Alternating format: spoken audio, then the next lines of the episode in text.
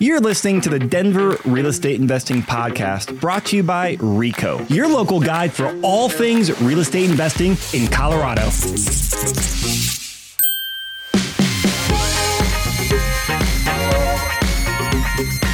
What is up, Colorado? Chris Lopez here, our expert panel to talk to you about the July trends for Denver, Colorado Springs, and Pueblo. So we got full house today. Got Joe Massey, Travis Beer, Press Newberry, and Jenny Bayless to talk stats. Welcome, everyone. Great to see you guys. Great to be Chris. back again, Chris. I assume by this point everyone knows everyone is on the podcast show. So uh, Hope so. Yeah. If you don't, go back to other podcast episodes, everyone. Go check out a few months back. Um, but this is our monthly update here. We go through trends. So we go through the a lot of times the MLS trends or MLS data we get. We're gonna go through data for July. Since July is over, we're in August now. We'll go over the data for Springs, Denver, Pueblo. Actually, we'll go around then afterwards talk about what we're seeing in the market, what is working and what is not working. At this point, a lot of the market has accepted, or I should say, some of the market accepted the new reality. So there's opportunity everyone is doing deals in the room with clients. Uh, some of us doing personal deals. So there is potential out there, and we'll talk about that once we get through the stats.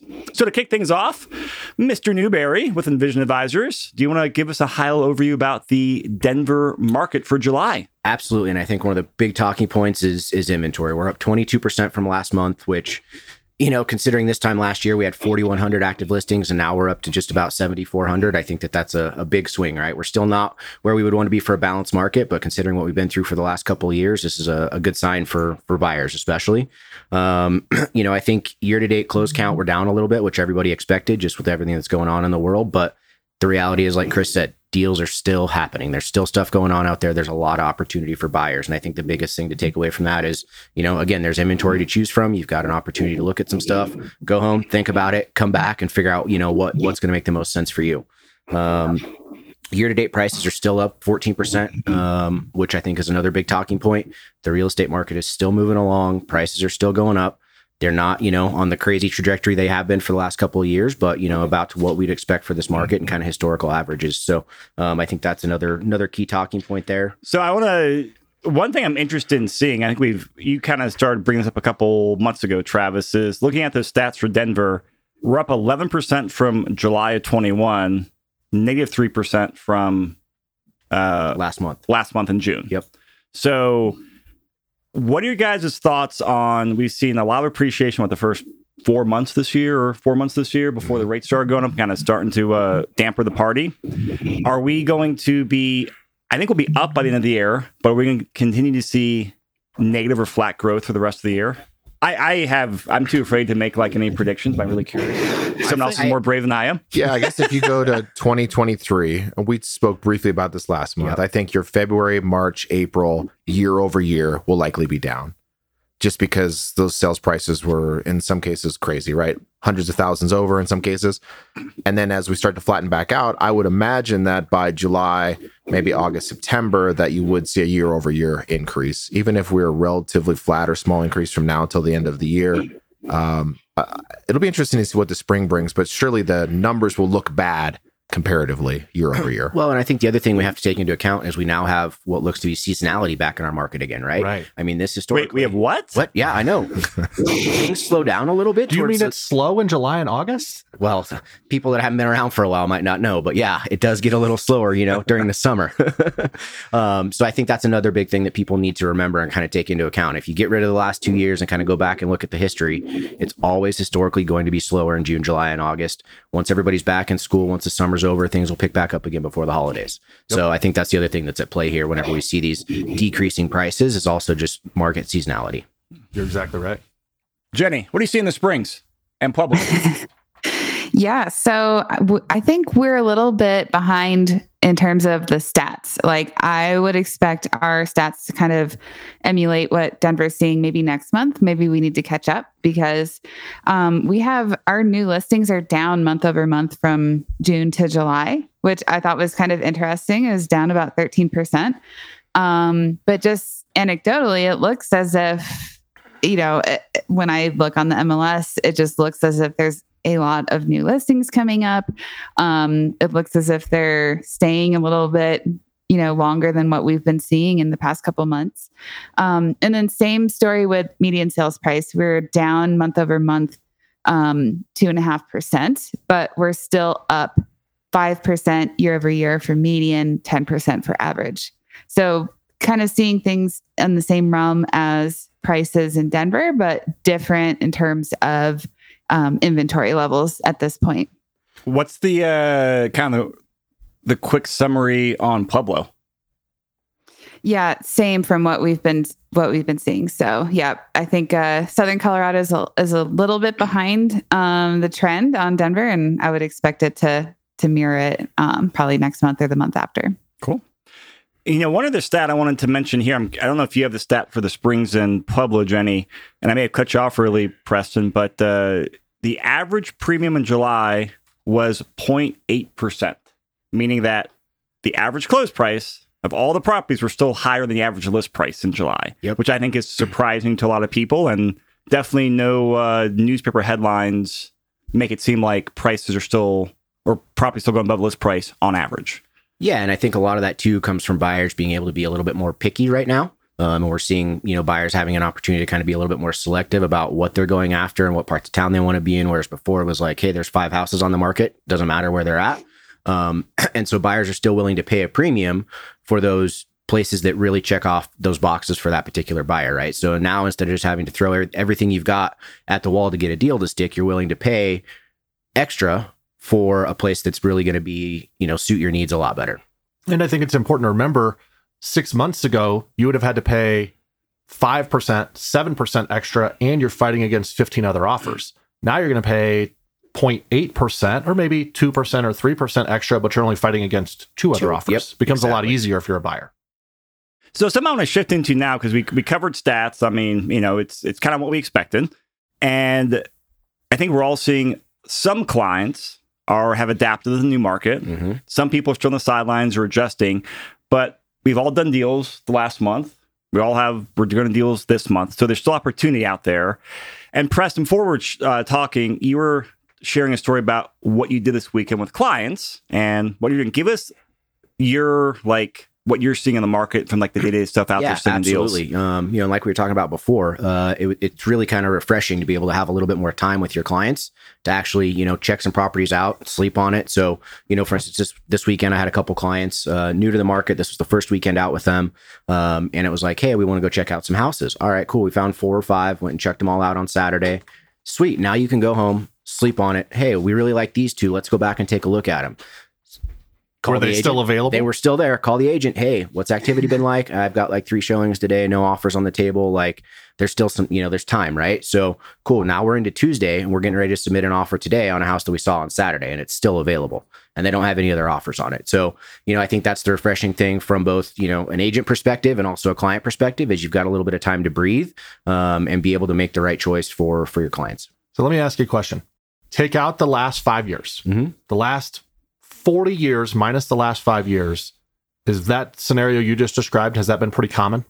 From my experience in, in real estate before things got crazy, absolutely. Yeah. So a lot of us and a lot of our listeners, the last five years feels like the normal time of you got to go look at a property, you got to make a decision in 15 seconds.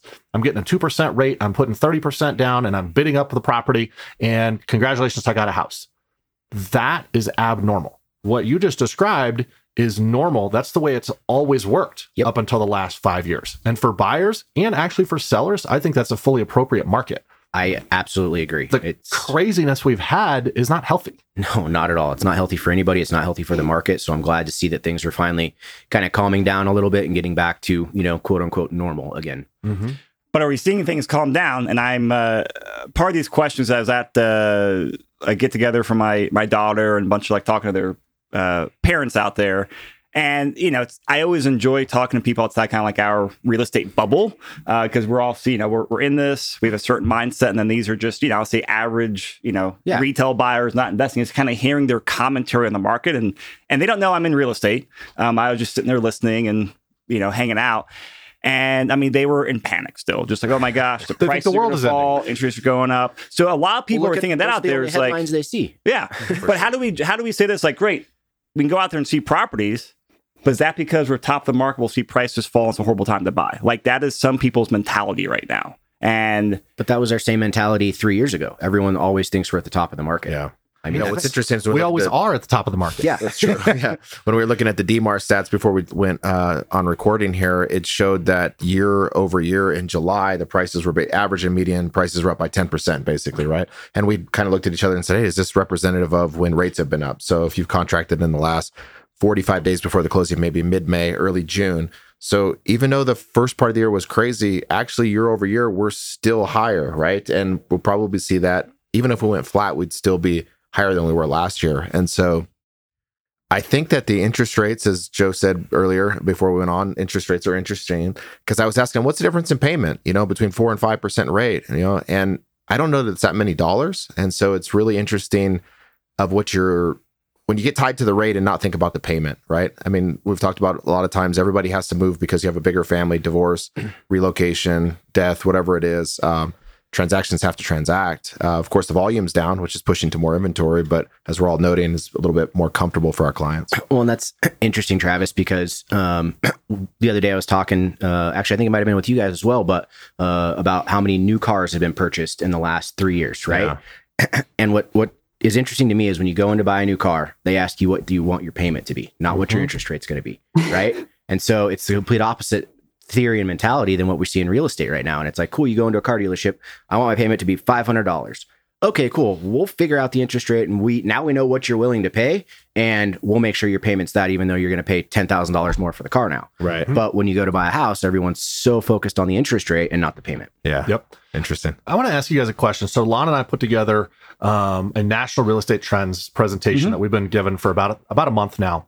And so over the last 30 years, there's been six times that there's been a rate shock in the United States economy. And we just find that as interest rates going up by greater than 1% in a period of less than six months. So six times there's been a rate shock. All right. When that happens, we all expect that's going to make activity go down, prices go down, et cetera. Over the last six times, there's been a rate increase of greater than a point. What do you think has happened to home prices over those last six times? I mean, I would speculate they probably continued to grow. That's exactly right. So the average, if you have a 1% increase in your interest rate over the following 12 months, homes continue to appreciate by 8% on average. Now, what happens to the volume and the number of sales when you have a rate shock? It's going to go down. Goes down. Yeah. On average, goes down by 11%. All right. What are we experiencing right now? The market's off, what, 25% in the number of transactions? This historical data, and historical data is not proof of what's going to happen, but home volume transactions or volume of transactions is down 20%. There's high likelihood that values are going to continue to go up. hmm To me, that is an opportunity for the people that are still buying because that 25% reduction in transactions, that means there's less competition, there's less homes being sold, likely that home prices are going to continue to go up. If I have less competition and I can buy a property right now, likely to continue to go up, guess what I'm doing? Buying property, Buying real estate. Yep. Yeah. I think the other piece that sometimes we miss from the investor side is that rents are going up significantly faster than we know. Yeah. Also, again, a trailing indicator. But I'm seeing stuff in Green Valley Ranch right now, f- three bedrooms for under 450 in some cases. And I'm wondering with some price reductions, if there's an opportunity to go in there and do a little bit better. And on a three bedroom out there, you're probably getting 24, 2500 bucks a month. And if you could squeeze into a four bedroom, you're probably getting closer to 27, 2800 bucks a I mean, month. even close to three grand, I think. now. Yeah, in some Mhm. cases, 3000 Out there, someone getting the 3000 now? Yeah. Yeah. Yeah. And uh, I was actually talking with my property manager last week, and he indicated that uh, even Section 8 rents right now are less than market rents. You know, for so long, they Mhm. were just a little, little bit better. Um, so, which is interesting because in some of these areas where traditionally we may have rented to Section 8, Montbello, Green Valley Ranch, you might actually get more than that with a non Section 8 tenant. And I have both uh, in my portfolio. Don't really, doesn't really matter either way to me, but uh, it's just interesting that I think that from an investment standpoint, it's hard to understand how fast rents are going up. And uh, even though more inventory is available, you might have a chance to exchange out of something. Maybe you sell a dog in the portfolio. If you've got good equity, turn around and go put that down on two or three other properties and uh, probably still even cash flow a little bit Yep. Particularly if Yeah, you and put I- 30% down, you can cash flow. for sure. Jenny, what do you think? Yeah. I think that it, it's kind of an interesting dynamic um, in that I still think it's a good time for investors to buy investment properties because if we're talking about there's a lot of fear and uncertainty in the market for buyers, um, I would expect that they would kind of pump the brakes and say, hey, you know what? I'm going to rent another year and just kind of see what happens. Um, and, you know, that's kind of, I've had so many um, lease renewals this year, um, you know, just kind of even raising rent uh, modestly um, as well. Cause I think people that would have qualified to buy or, you know, I suspected might be interested in buying they renewed um, because I think of the uncertainty. Actually, uh, to your point, um, I'm financing a fourplex for a buyer in Pueblo uh, later this month, and market rents are like fourteen hundred dollars a unit, and it was currently rented at like nine hundred bucks a unit, and we're literally talking probably five thousand per unit, flooring, paint, turn them over, uh, and in some cases they don't even do that; they'll just give them the lease renewal, and they know they can't go anywhere else, so they just pay it without doing the work. So uh, some of the rents in Springs and Pueblo, uh, I, well, Pueblo in some cases the rents are rivaling the Springs. You're probably seeing right, and yep. Uh, mm-hmm. at a significantly lower purchase price. So it's it's the rents right now are something I think you have to be really in tune with two ways. One, if you're looking to buy a property, of course, but two, if you've been owning rental property for a while, there's a high likelihood that you're probably significantly under rented versus yep. market. Mm-hmm. Yeah, I totally agree about the under rented. I mean, uh, Jenny and I really ramping up like the portfolio analysis service we're doing, and like as property almost also been built out. And the number one issue we see as we start looking at people's portfolio is they are really far into rent. Not yeah. just by like, you know, one year from right. renewable use, so like yeah. a five hundred dollar difference. Yeah, like you can't make that up in one increase. Yeah. You're you're effectively gonna be behind either you give them a big increase and they move and you turn it over, or you try to chip away at it. But when the rents are continuing to move up, you just can't catch up. You're always chasing it. Yep. And so on that, like on that note, like yeah, everyone should review their their rents, their leases. You know, go to Zillow, talk to your property manager, but like get some real rental data uh, because that's a huge opportunity there for current portfolios and also buying new properties. We're mm-hmm. seeing just everyone's paying big spikes in rent. And on that note, if anyone has like a portfolio of properties, plug in a property llama, go analyze it. Jenny and I and the team are happy to sit there look at things as well. But we're having a lot of success uh, looking at people's portfolios and seeing opportunities. Well, one of you guys said just, hey, good time to sell a dog or just sell a property that's, hey, you know what, this kind of like the least favorite one, or man, that property is just cursed. Um, great time to reposition that. Uh, also seeing a good opportunity, especially for a lot of primary residences, putting HELOCs on yeah, houses right now. Doing that I think you just closed on mm-hmm. yours last week, right? Yep. I closed on mine two months ago, but like I think it's a great time for people to take a HELOC in their primary.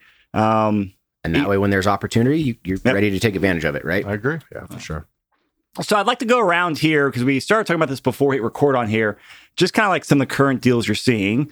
Jenny, uh, just put you on the spot and start with you.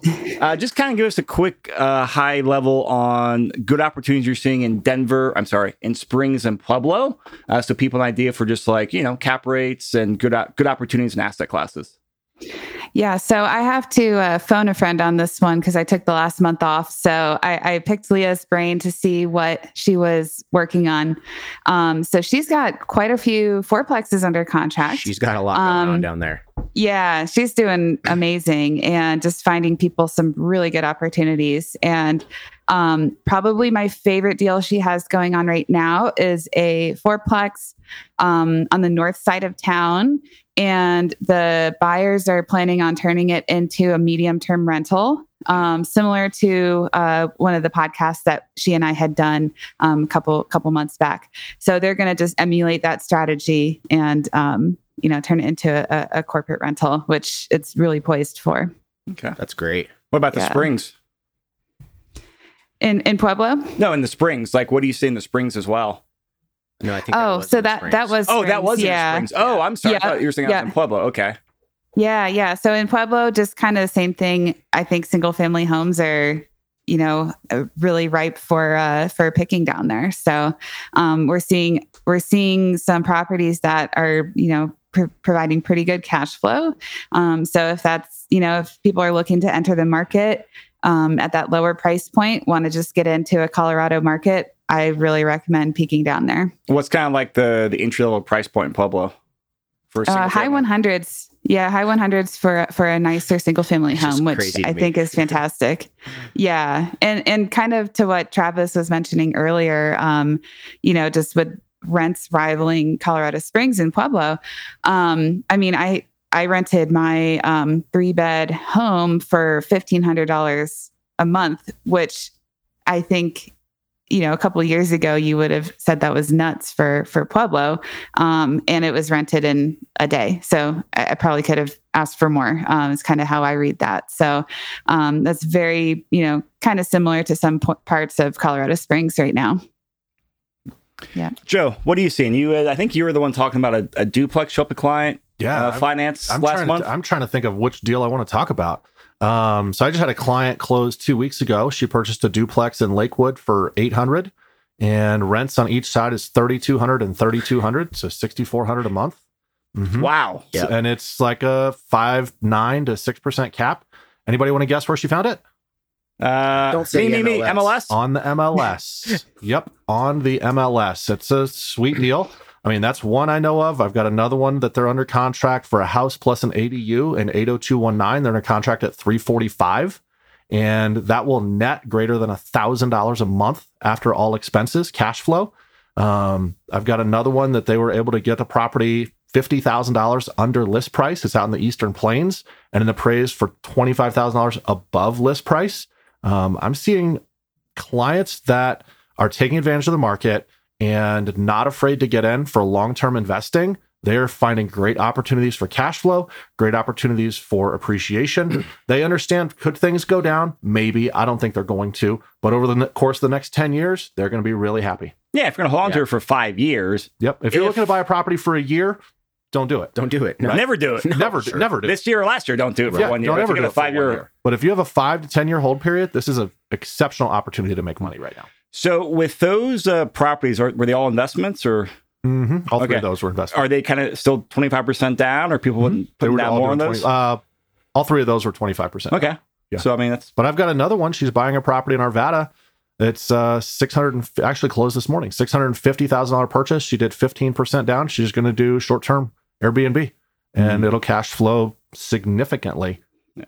And that's another like we've talked about this on other podcasts, but people want more cash flow. Yeah. Self manage, rent room by room, Mhm. do short term rental, do medium term rental. Mhm. Personally, I'm not really willing to do any of those, um, but that's why I don't. Uh, Yeah. But I'm fine with that. I'm like, cool. I don't want to do that. That's not my area of specialties. Uh, I don't want to put a long term renter in Yeah. and move on. And I'm I'm fine with that lower cash flow um, because I don't deal with that headache. Doesn't mean I'm a bad investor. I just know what I want and what I don't want, and I don't want to deal with that. you know what's in your wheelhouse. Yeah. You're like, cool. So if people come and say, I want cash flow, great, here are options. If you don't want to do those options, then don't do them. But But you cannot have stop your cake complaining. and eat it yeah. too. so I just wanted to point it out because that's great. People are down 25%. Numbers are working. I'm sure they're slightly different than they were six months ago, Mm-hmm. but it still makes sense. Yeah, they're still making money. Yeah. What are you seeing, Travis? You did the fourplex in Pueblo. Yeah. Um, What else do you have going on? s- New, cons- quite a bit of new construction still financing that. Uh, high end spec homes. Um, you know, I, I don't want to say that segment goes untouched, but it's definitely a different buyer than the 500,000. A lot of the stuff trades in cash. Um, I think that our lending is still at a pretty good uh, leverage from a loan to cost standpoint, and it's attractive. So, still seeing flips um, that makes sense. Uh, also, on the DSCR side for us, seeing people still doing refinances. Maybe they've bought it with uh, hard money, did the repairs, kind of doing the BRRRR and refinancing into a DSCR loan. You know, the rates are a little higher than conventional, but uh, it just kind of makes sense for some people.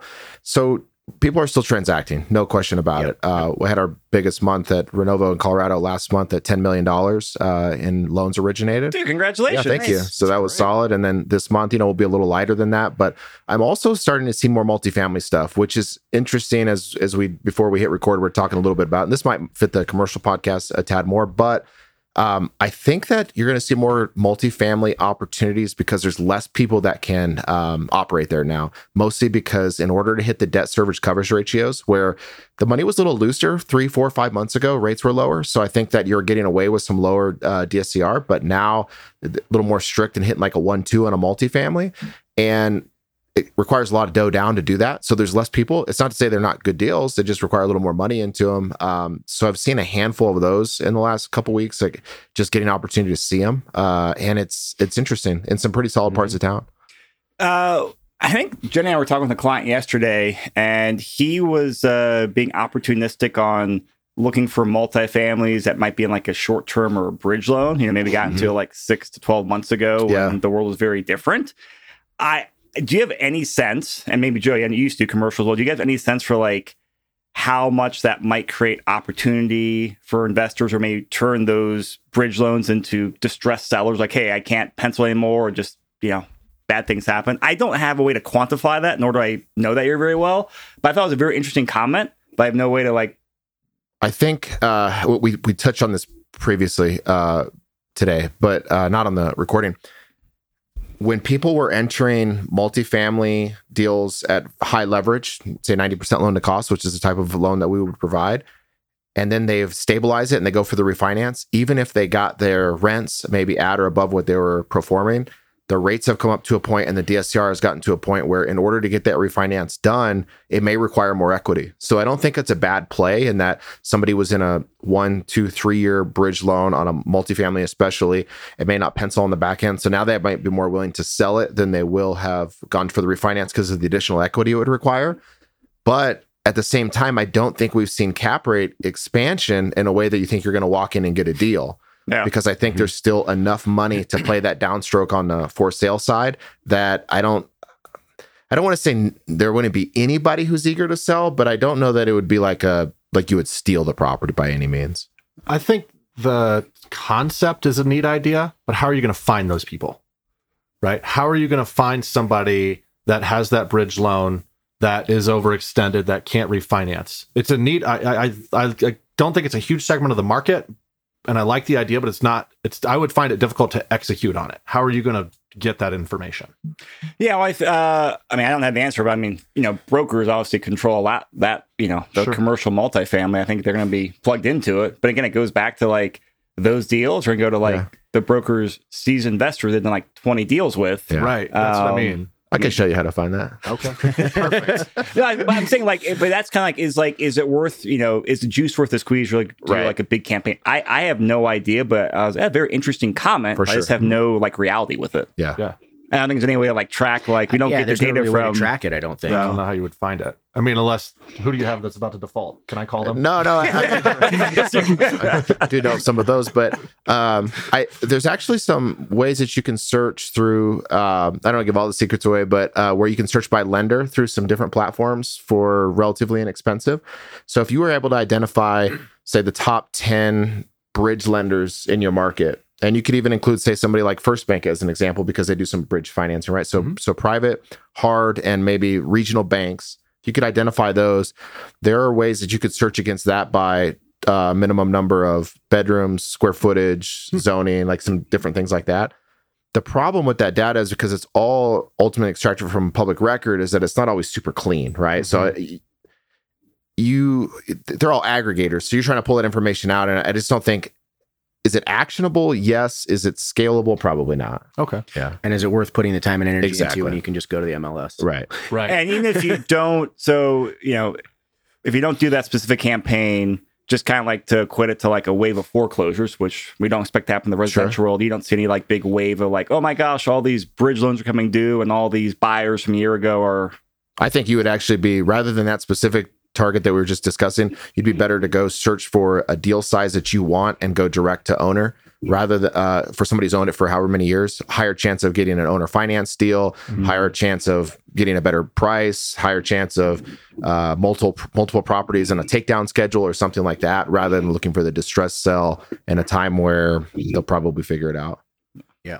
Yeah. And something maybe maybe the client meant as well is just that there's likely going to be less people pursuing that asset if if it were to go on the open market, for example, if everyone else is kind of in a bind where they don't have enough equity to put down, for instance, in that case, you know, maybe he he would be positioned to jump on it, and 18 other people aren't uh, following behind as well. So, you know, that could be that could be an interesting point. Yeah, great point. Definitely a great idea. So Preston, you're the last man at the table. Last one what, what are you? Uh, what are you seeing out there? Uh, I mean, there's a lot of good stuff out there. Uh, I'm last week we ended up uh, looking at some single family stuff. Um, still in the mid fives on cap rate, which I think is awesome. Price points around 600 to 650. Um, uh, we got a fourplex under contract this weekend that was just under a six cap over in Lakewood for like $850,000. Um, walked a 12 unit yesterday, uh, still around a mid five cap. I mean, there's, there's a lot of stuff out there. I think now that rents are starting to turn a little bit and there's some upside on that side of it, I think we're going to see cap rates, you know, at least getting a little bit better. I don't think it's going to be huge, but it's going to be enough to justify, you know, okay, cool. If I put 30% down, we've got cash flow now. And, you know, in 10 years, I'm going to not be upset about it. Yep. I know we're using the term cap rate relatively loosely on one through four family. I feel like you're going to see more of an expansion there in the near term because of the sales approach as a value versus five plus. I don't think we're seeing as much expansion in Absolutely. cap rates. You agree? Yep. Yeah. Interesting. Yeah. I didn't think about it that way, but Yeah, because I mean, you're really looking at the purchase price in that scenario, right? The Yeah. purchase prices are coming down, so your effective cap rate is is going up on one through four. But five plus, I still think that we're not seeing enough expansion in that space to to warrant a deal, if you will. Yeah. But I mean, historically, you probably won't see an expansion. I mean, I think in that same slide deck, you and Lon or any different one, that's there's that cap rate, and like they, what's like, is- it's like one tenth of a point they change. There is no correlation between increased or decreased interest Yeah. rates and the change in cap rates. Mhm. Yeah, but what, within the margin of right. error. But what's what's just crazy because they compress so what felt like fast. We're not seeing an expansion even at higher rates, which makes sense uh, historically, but it requires more capital to do the deals. So now you're talking about, in some cases, 35, 40% down to make something Yeah. cash flow. So then you ask yourself, well, is it a deal? I mean, like if you have to put that much down, but what if you're coming from an exchange? You're getting rid of three dogs in your property just to get something that's easier to manage, or Mhm. you're a big institution, or you've raised money to buy these assets. I, I think there's going to continue to be buyers at what would be the market cap right now, but likely at a lower loan to value. I mean, if I had a quarter million dollars right now to plunk down, I get like it's higher leverage, slightly less returns, but I would still rather put down 35% a piece of real estate than throw it in the stock market right now. Oh, for Yeah. sure. Um, or an NFT or whatever it is. Like, I mean, like I get the it's higher down payment, but it's like, again, where else do you place the money? There's not a whole lot of attractive assets right now. Yeah. Um, and a, a higher down payment real estate is still very attractive to me. I did see that uh, real estate in the metaverse was down 65% or something. Uh, Is over it real estate if it's in the metaverse? I don't think it's maybe real. that's for another day. I, I, well, I think we got to get on the trend and start a whole new podcast on on metaverse real estate, man. We got to we got to get with it. I don't get that concept. How have- the they might have hell are it. people buying buying real estate in the metaverse? it's like uh, not Sim City. real. That's the problem. But what would I know?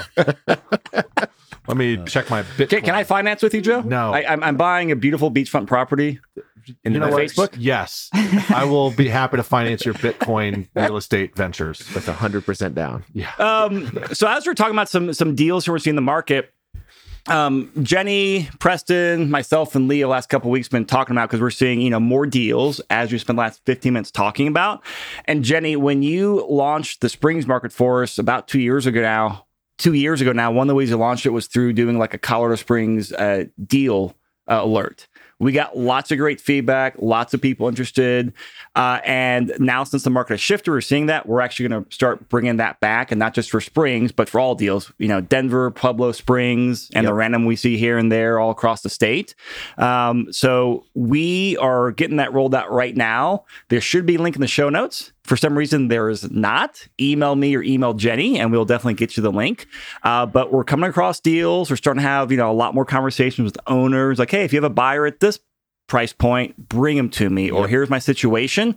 So we're seeing a lot more uh, properties right now, and right now we have a lot of clients who are snatching them up. But I have a feeling that as things balance out, we're going to see a lot more deals, and we want to we want to help people find them. Yeah, there's opportunity there, so let's go take advantage of it. Yeah. All right, ladies and gentlemen. Uh, any other stats, comments, uh, mindset tips, anything you want to cover out here today? Uh, you know, the big thing I will say is my most sophisticated investors see this as an opportunity. So if you're listening and you're on the fence, you're not sure, um, I can give you miles and miles of stats. But the most important thing I can tell you is the testimonials of my people that are buying properties. They know that this is a great opportunity.